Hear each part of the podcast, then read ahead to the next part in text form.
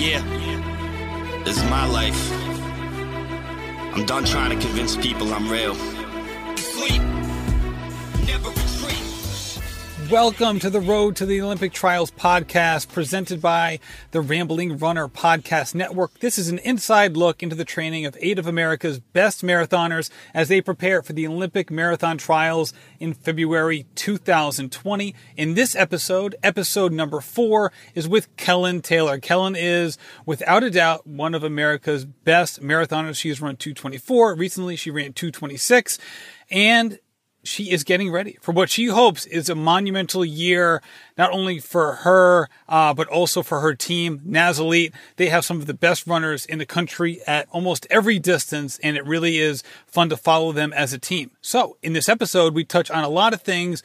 Uh, about Kellyn's training, her recent uh, trip down to the Peachtree Road Race, her trip then after that, after that race, immediately going to the Olympic Trials Marathon course and seeing what that looked like and getting ready for the U.S. Championships in the 5K and 10K. So, all in all, we touch on a lot of topics, and I hope you like this episode. If you haven't checked out the episode we put out on Monday, that was with Lou Serafini.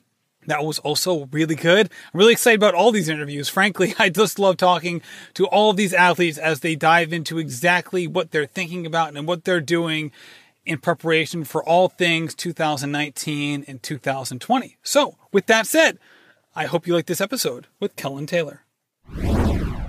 Hello, Kellyn, and welcome to the show. Hi, thanks for having me.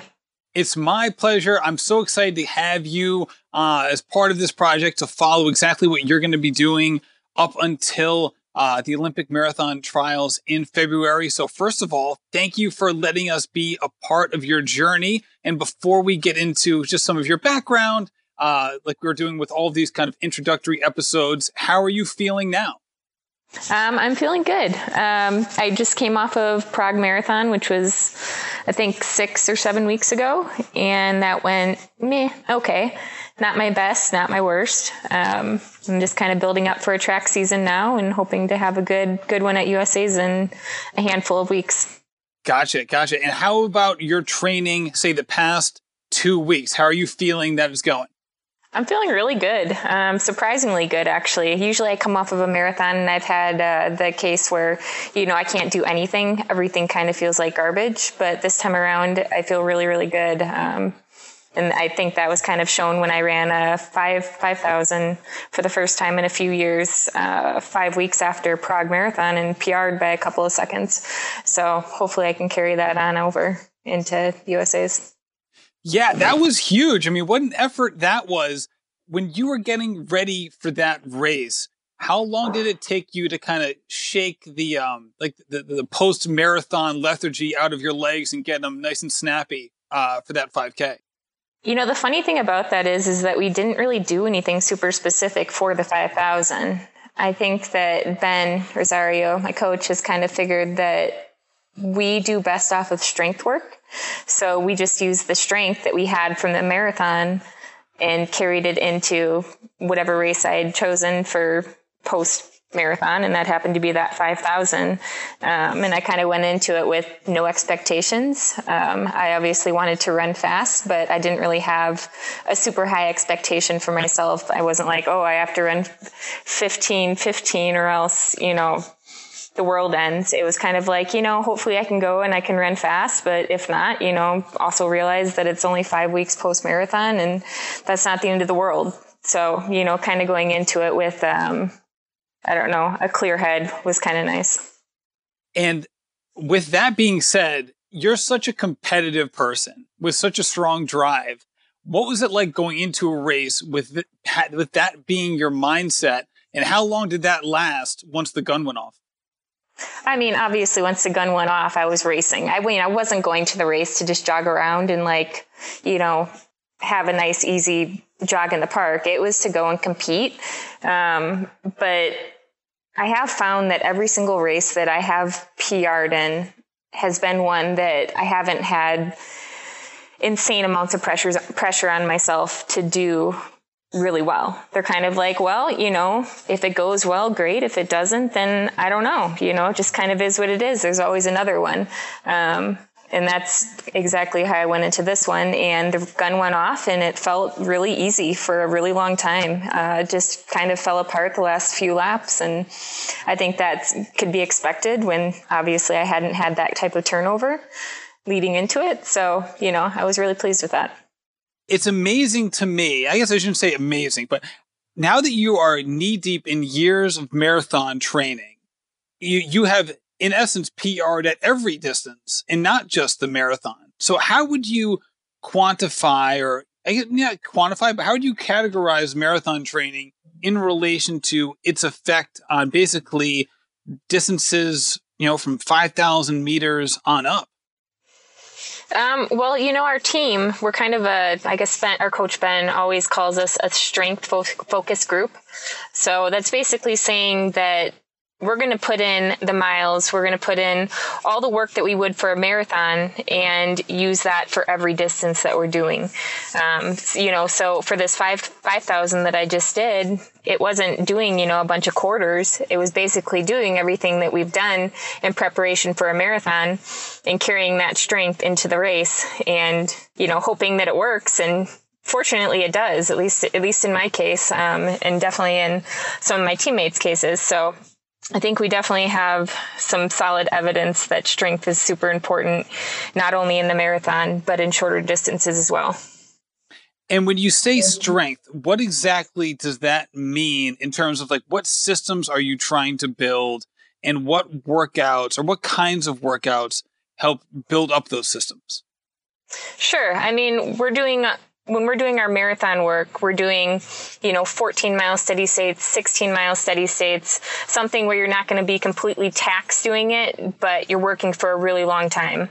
Um, you know, you do quarters at race pace for a 5,000. So in like 72, 73, you're going to be pretty tired after every one. That's working pretty, pretty hard.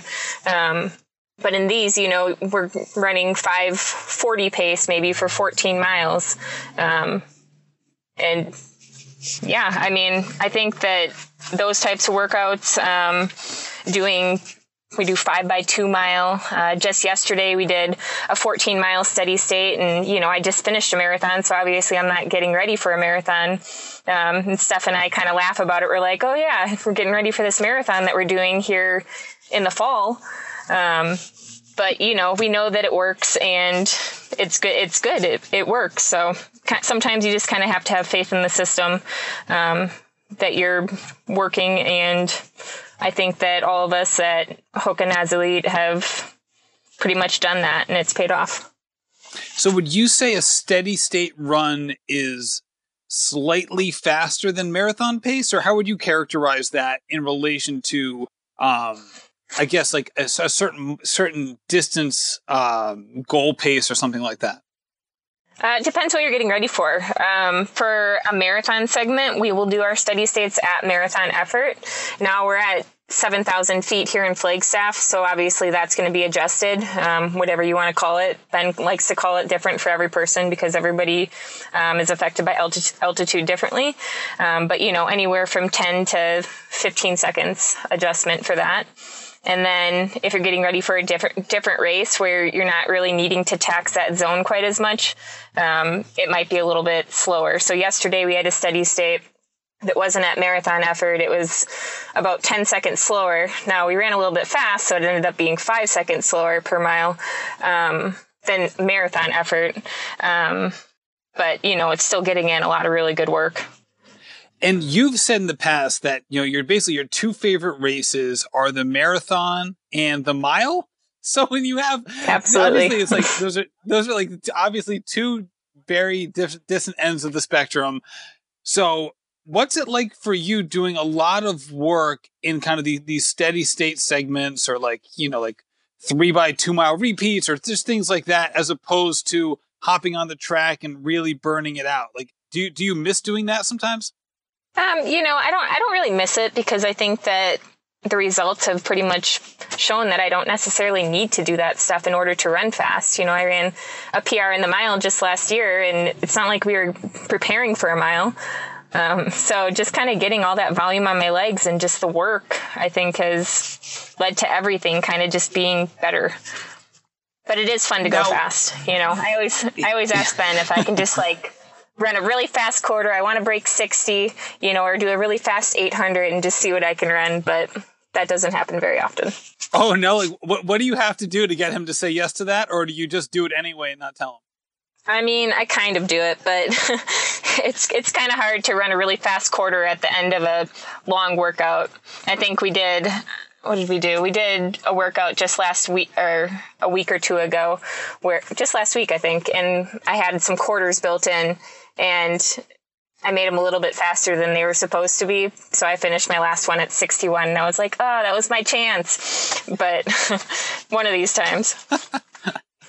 so do you think that because you've, you know, done so much speed in your, in your, in your history, that this kinds of training now allows for you to continue to be fast, even though you're not doing those kind of like really quick up tempo workouts? Or do you feel like if you you'd be at the same spot even if you've been training this way the entire time like from like age 18 up until now? Uh, that's a great question. I think that a good person to look at as an example would be steph my teammate. She did not come from a speed background and she's gotten faster. So I think that I would probably be faster just using her as an example, but it certainly doesn't hurt to have had it in my background because it definitely comes easier to me than it does to her. And that's pretty evident in our workouts and stuff. She kind of red lines a lot easier than I do when we're doing that fast stuff. And when you have those um those training runs where one of you is either either handling the workout a little bit better than the other what's it like, you know, just, just the internal dynamic within yourself about trying to kind of making sure that, you know, you're, you're only judging your own performance without being too competitive with, with the other runners? Or are you okay with being competitive with, with your teammates in those training sessions? Um, you know, I think it's important to look at what you're doing. I mean, if you're doing something and it's like you have the green light to go as fast as you can on a certain rep, then I think it's fine to be competitive. But if you're doing something and you're supposed to be hitting splits or supposed to be working together in order to reach the final goal, then I think that you need to be aware of that because it's not necessarily just affecting you; it's going to be affecting everybody that's doing the work with you. Um, and you want to you want to be a good teammate. And I definitely struggle with that aspect of it. I mean, I'm not trying to like be competitive or race, but I struggle hitting paces. It's just not something that I'm great at. So, you know, it's nice to have other people in there that kind of reel me in a little bit, like be like, hey chill out a little bit. This is what we're supposed to run. We're not supposed to run five seconds faster. Just run what we're supposed to run. And then if we're, if we get a chance to go faster, then go for it. That, that, that part of your personality, is that simply something that manifests itself in athletics or have you always been someone who sees a standard and then implicitly tries to kind of go over the top of it? Um, I would say ma- mainly in athletics.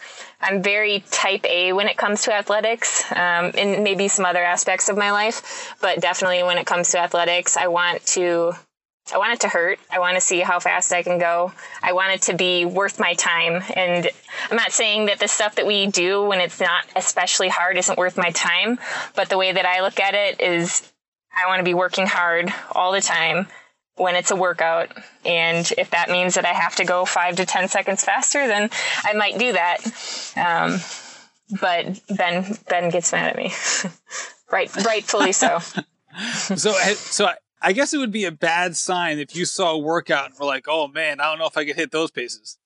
Um, there's very few workouts that he's given me that I've ever said that. Um, you know, for me, it's like being a second slow is my worst nightmare and being five seconds fast is fine. And how does that affect race strategy for you at various distances? Obviously, this is we're talking right now, you know, as, as the road to the Olympic trials, we're spending a lot of time on the marathon, but you race at various distances. You just ran uh, the Peachtree 10K, and I can't wait to talk to you about that. But when you talk to Ben about race strategy, and he knows, and you know that you have a tendency to go out harder than um, then maybe you should at times. How do you build that into a particular race strategy at various distances? You know, I think it's something that we're still working on. Um, I'm pretty hard headed, so I usually do what I'm going to do. Um, and that's definitely not a great quality. But I think that the more races that I'm running, I'm starting to see that, yeah, if I go in and I'm relaxed for the first, you know, quarter of it or the half, depending on the distance, I have a lot left, you know, that last half or three quarters. So there definitely are things that I take away from those races that I go out too hard and kind of fade or have nothing left. You know, I want to be able to go down the home stretch and be kicking, not necessarily just maintaining my pace because that's where the races are won. Nobody cares if you ran the fastest first half. They care if you get to the finish line first. Right. But you care, right? Like in the moment, like if it's mile, say it's, say, say it's, you know, a quarter of the way through the race, it sounds like in the moment, you care whether or not you're in first or in fifth or, or what have you. I, I do care. um, I think that I run best when, when I'm in control. So for me, sitting behind somebody is really difficult because I'm not in control. Um, and I find myself, I think that it kind of puts up mental barriers um, that make it a little bit harder for me. But, you know, it's something to work on. Everybody has things that they could do better. And that's certainly one area that I'm trying to improve.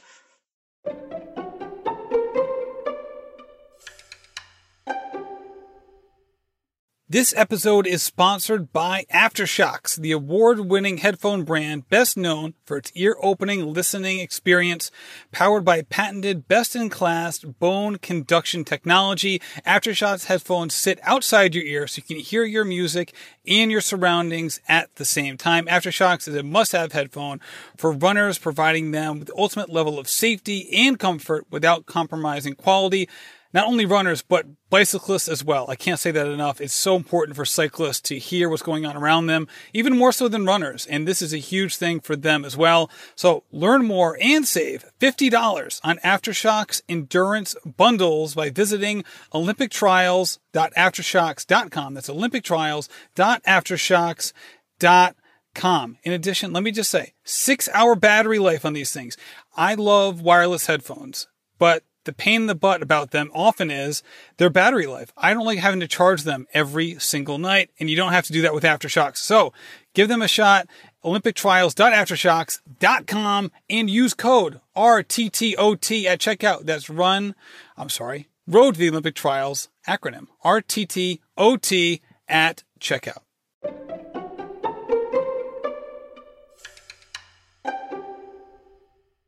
So let's talk about Peachtree because that race was, as it always is, absolutely loaded with talent. So yeah. in that race, you ran uh, 32 37, which was, was it three seconds off your road PR for the 10K? That sounds right. Yep. Okay. So, so you ran really, really well, you know, you know, compared to like, compared to your history. At the same time, you also finished ninth in about two minutes behind uh, Brigid Kosgei, who finished first. So let's just talk about right. strategy, strategy going into the race. Okay, what, when you and Ben were deciding, you know, how to go about this race, how much of it was pace based, and how much of it was feeding off some of your other competitors?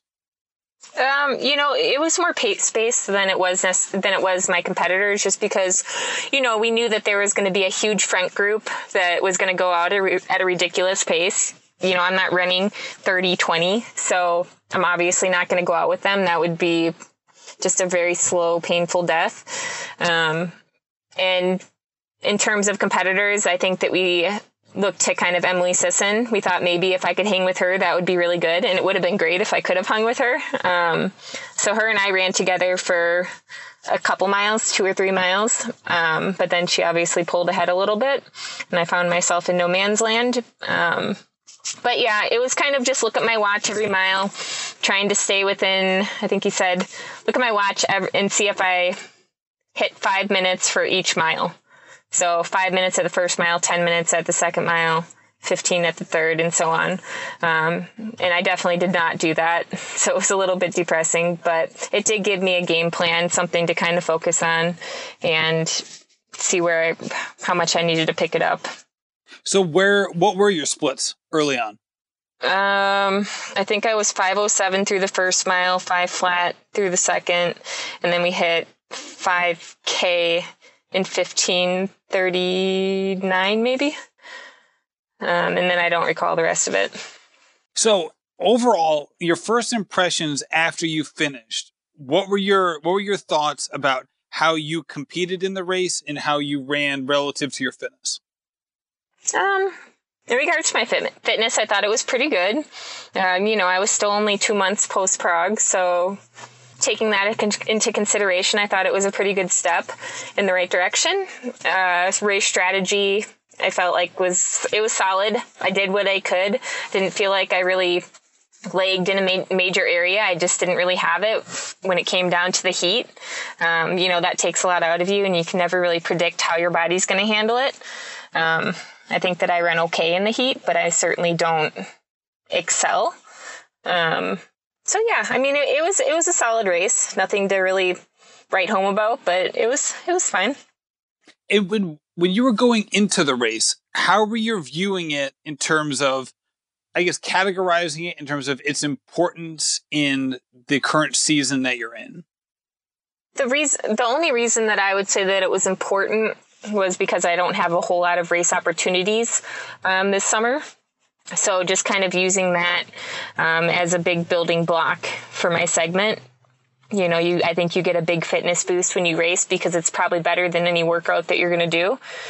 Um, mm. So it was pretty important in, in that regard. In terms of, you know, place and all that good stuff, it wasn't really a huge thought in my mind. Um, it would have been nice to have placed a little bit higher, but, you know, when you have women in there running 30 22, there's only so much you can do. So, yeah, absolutely. And, and when you, I think this was like a, a great experience. Not only did you get to run Peachtree, but then the next day, you got to take a look at the Olympic marathon course, which is obviously is really exciting as well. So, first of all, it seemed like you guys had a great group down there who took a look at the course. Who else was with you?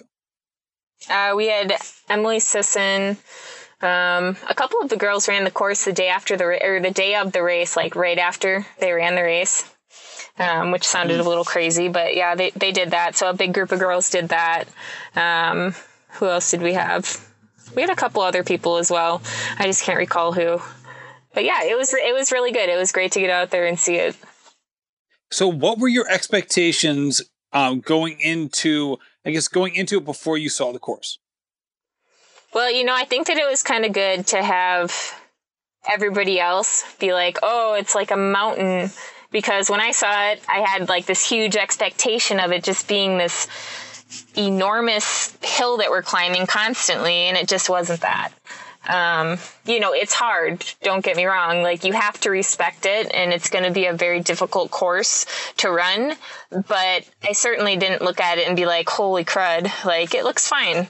Um, train for the course that you're going to race. So we'll definitely do a lot of up and down. Um, the first six or the six mile loop that we do, definitely just kind of rolls. They're kind of long, um, long hills, long steady hills, but in a couple, a couple of steeper ones, but not a whole lot. I think as you come around, you know, each loop, it's going to get harder, but the real kicker is going to be the final two and a half mile loop because that that is a hard loop. Um, so I think that's kind of where the race is going to be made in that last two miles. And what about that two miles? If you if people who haven't seen the course, you know, topography or description, you know, how would you explain it? Very difficult. um, there's a really there's a steep, long hill, um, both up and down, and I think that it it just seems like it goes on forever. So you're definitely going to have to grind it out and know that you're close to the finish because if you don't, it could definitely break your race. Now, would you compare this course to any other courses that you've been on? Not necessarily a marathon, because obviously, you know, it's uh, it doesn't necessarily have to be that. But if you look, just look at the topography and the turns and things like that. Is there any courses that come to mind that you think are similar?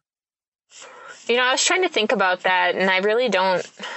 I don't really have anything that I could think of that it reminded me enough to say that. Um, because I was trying to think back to New York, but New York doesn't quite have as much up and down. Um, so yeah, I think it's kind of its own beast. And I remember when they first put out the course map a while ago, there was this initial outburst of like, oh my goodness, this is going to be such a slow course, relatively speaking, compared to some other high level marathons. It's hard for people to imagine um, getting the Olympic standard on that course, especially if someone was like was relatively close to the standard coming in. That might be a slower a slower route than some other potential courses. How would you, I guess, how would you either validate or contradict that opinion um, now that you've seen it? I think that I mean the women have such a solid group um, that have the standard already. I think that the top three, I can't I can't see it going a whole lot slower than like 227. Um, it's a hard course, but a lot of people have ran hard courses and ran, you know, 226, 225, um, somewhere in that realm. So, you know, put it into an Olympic spot race, I think that it's going to go probably roughly that fast. But pending Got the weather. It. If the weather's hot, then, you know, it could be anything. But I think on a good weather day that it will probably be somewhere in that zone. Yeah, absolutely. And, and when you went, when you kind of, when you reconnoitered the course, was Ben with you? Did he get a, a look at it as well? Yep, he ran it with me. So he was kind of already planning things for our, our segment and kind of thinking of ways that he could work it into our workouts. All right. Well, that's obviously really exciting. And, and it's and when you had that experience, could, could you see yourself visualizing the race itself, or were you just kind of enjoying the run for what it was? I visualized the last loop. Um, you know, just because, like I said, I think that's going to be where the race is made. Um, you know, and just trying to picture myself in a good position and not fading in those last couple of miles and bringing it home and being in one of those top three spots. Now it seems like what like such a challenge. Everyone knows that the end of a marathon, you know, is is not the most pleasurable experience, and all of a sudden you're going to be, you know, hammering a hill and then trying to sprint down the opposite side. So, with that being the case, there's going to be a number of people running in the Olympic trials who, you know, are very fast, but maybe aren't as experienced marathoners. And you have other people who have a lot of experience in the marathon. But do you think that a course like this might lend itself to, um, I guess, favoring one category over the other? It's absolutely going to be a huge advantage to have had at least a few marathons under your belt. Uh, ben, when Ben finished the course, he he said, "Oh, this is definitely not one to debut on." So you know, the more marathons you have on your legs within reason, probably the better.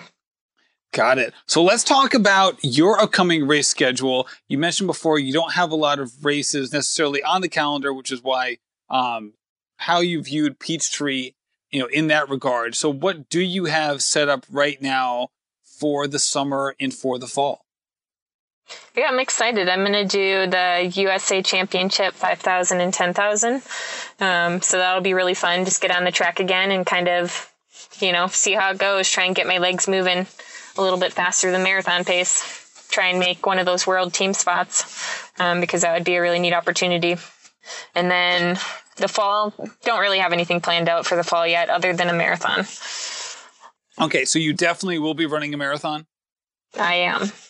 Okay, all right. I know that was always the question when you have people like yourself who have the Olympic standard is you know, do you do you run the marathon in the fall or not? And so I'm I'm excited to hear that that is going to be the case. Is there going to be a certain time frame in which that you're going to be announcing that? Um, I think it'll be announced here in the next month or two. All right. So so U.S. champs five and ten k. What has been your experience in terms of you know wanting to represent the United States at these various distances and take advantage of that experience? Oh, it's so fun. It's such a neat experience to be able to do that. Um, I haven't been able to do it for several years. I've just had to, I've had to turn down several spots. And then the one time I could have taken a spot at US Cross for Worlds, I didn't make it. So, you know, I, I would be really excited to take, take a team spot. I don't think I've been on a team since 2015. So it's been quite a while. All right. So is there obviously you're you're running both the 5K 5K and 10K. I'm sure you would welcome an opportunity to do either. Do you have a personal preference? Like if you had to choose one of these races, which ones would you choose? 5,000. Absolutely. Why is that? because the 10 is a horrible race. Um, it's such a. I'm sorry. it's such a grind on the track. I don't, I can't recall a single 10,000 that I've ran where I haven't in my head, like, thought, tried to think of a way that I could get out of finishing it. Um, and I've not, the only race that I've never not finished in my whole entire life was Boston last year. So I've never actually took myself up on the, th- on the offer, but you know, I'm always like, well, maybe if I trip over the railing, that would look pretty realistic. Or, you know, like, I don't know. There's just so many bad thoughts that go through my mind during it, but it's it's a grind. I think just the fact that you're going around and around and you have to look at that stupid lap counter every single time. Um, it's hard. It's hard mentally.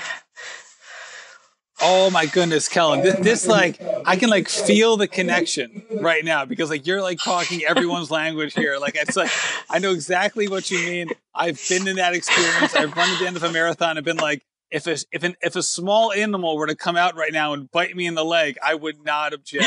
I'd be happy to leave this race and not say it was my fault. Absolutely. Yeah, I think you just have to push push beyond those every race.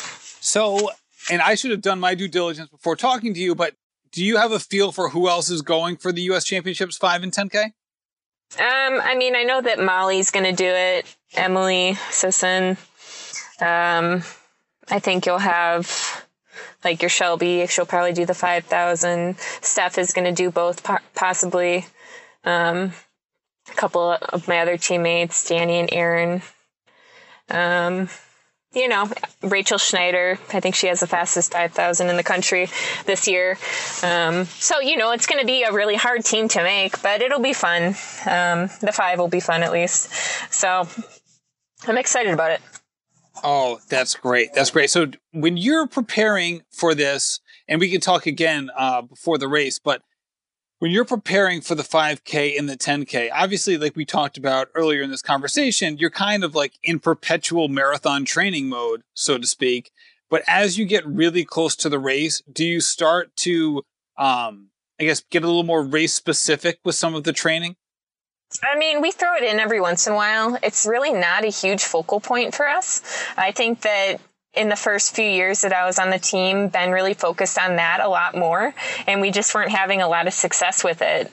Um, so he kind of took step back a little bit this last year or two and focused more on the strength, and we've had much better results. So, you know, he throws it in. We'll do maybe quarters at pace or you know K's or something of the sort um, every once in a while. But our real bulk, the real bulk of our work, is just going to come from those longer extended efforts. So it's just kind of like 95% of the time, if you're just, if you're fast, you're fast and it doesn't matter the distance. I mean, kind, kind of, kind of, yeah. That's interesting. I well, think that if you're, if you, if you, if you're strong, if you're yeah, strong, it's going to play that. a big part in it. Yeah, that's a better adjective yeah. for sure. All right. Well, thank you so much for coming on today. I really appreciate it. I'm so excited to catch up with you again um, as you progress through the summer and into the fall. Uh, before we get going, what does the next you know week or two look like for you in terms of training? I'm actually going uh, to my back home, so I'm going to Wisconsin here for the next two weeks before USA's. Um, but yeah, we'll just do a little bit of what we always do, some longer extended efforts. Um, I think we have mile repeats here in a couple of days, or two mile repeats. That's what we're doing. Two mile repeats in a couple of days, three by two mile. And then I get to do some faster miles here next week where I'm maybe going to target more race specific pace. Um, but yeah, and then I've got those two, two fast races. Sounds good. Thank you, Kellyn. I can't wait to catch up with you again. Yep. Thank you. Thank you again, Kellyn, for coming on the show. Also, thank you to AfterShokz they're about to launch a big thing. I don't even know what it is, but they are really promoting their next launch uh, on July 23rd. So keep your eye out for what's going on with Aftershock. Something big, that's for certain. And considering what they've been able to do with their uh, headphones already, I'm just so excited to see what they have in store. Also, check out the Rambling Runner podcast if you haven't done so already. This week, an episode with Jessica Dorsey, who recently ran 220, uh, 220, 253 at Grandma's Marathon. Also, she's a small business owner in the running space. She is just a force of nature. And if you like listening to this episode, I have no doubts that you'll like listening to hers as well. So thank you so much for listening and happy running. This has been a production of the Rambling Runner Podcast Network.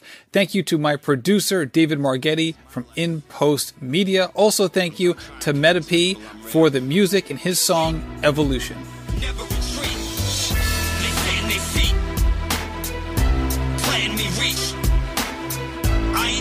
Cheap. Is deep. I'm a real person.